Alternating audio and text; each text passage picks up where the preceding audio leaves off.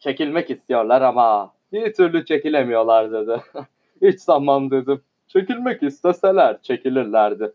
Demek çekilmek istemiyorlar. İsteyenler pekala çekiliyorlar. Yok yok istiyorlar.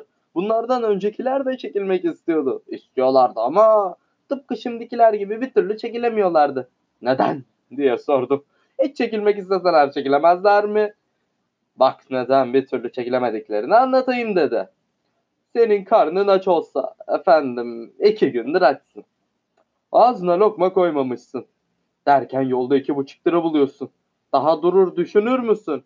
Hemen en yakın lokantaya gidiverirsin. Bir kap yemek yersin ama dişinin kovuğuna bile gitmez. Ne yaparsın?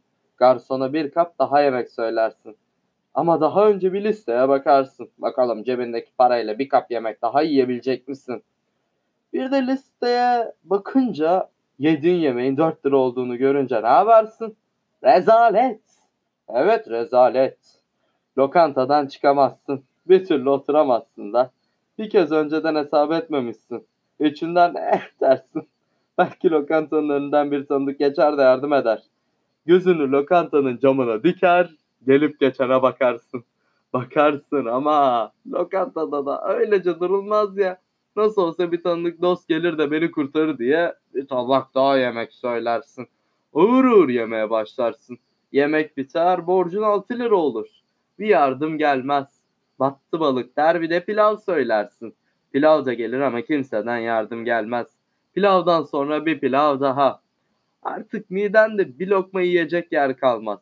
Ağır ağır da olsa durmadan yemeye mecbursun. Ah şuradan bir tanıdık geçse, bir yardım sever der durursun içinden. Boyunca yersin, boyuna yedikçe boyuna borcun artar. Borcun arttıkça yersin, dışarı çıkmaya çoktan fitsin ama nasıl çıkarsın? Şimdi anladın mı? İnsan bazen çekilmek istese de çekilemez. Peki sonu ne olacak dedim.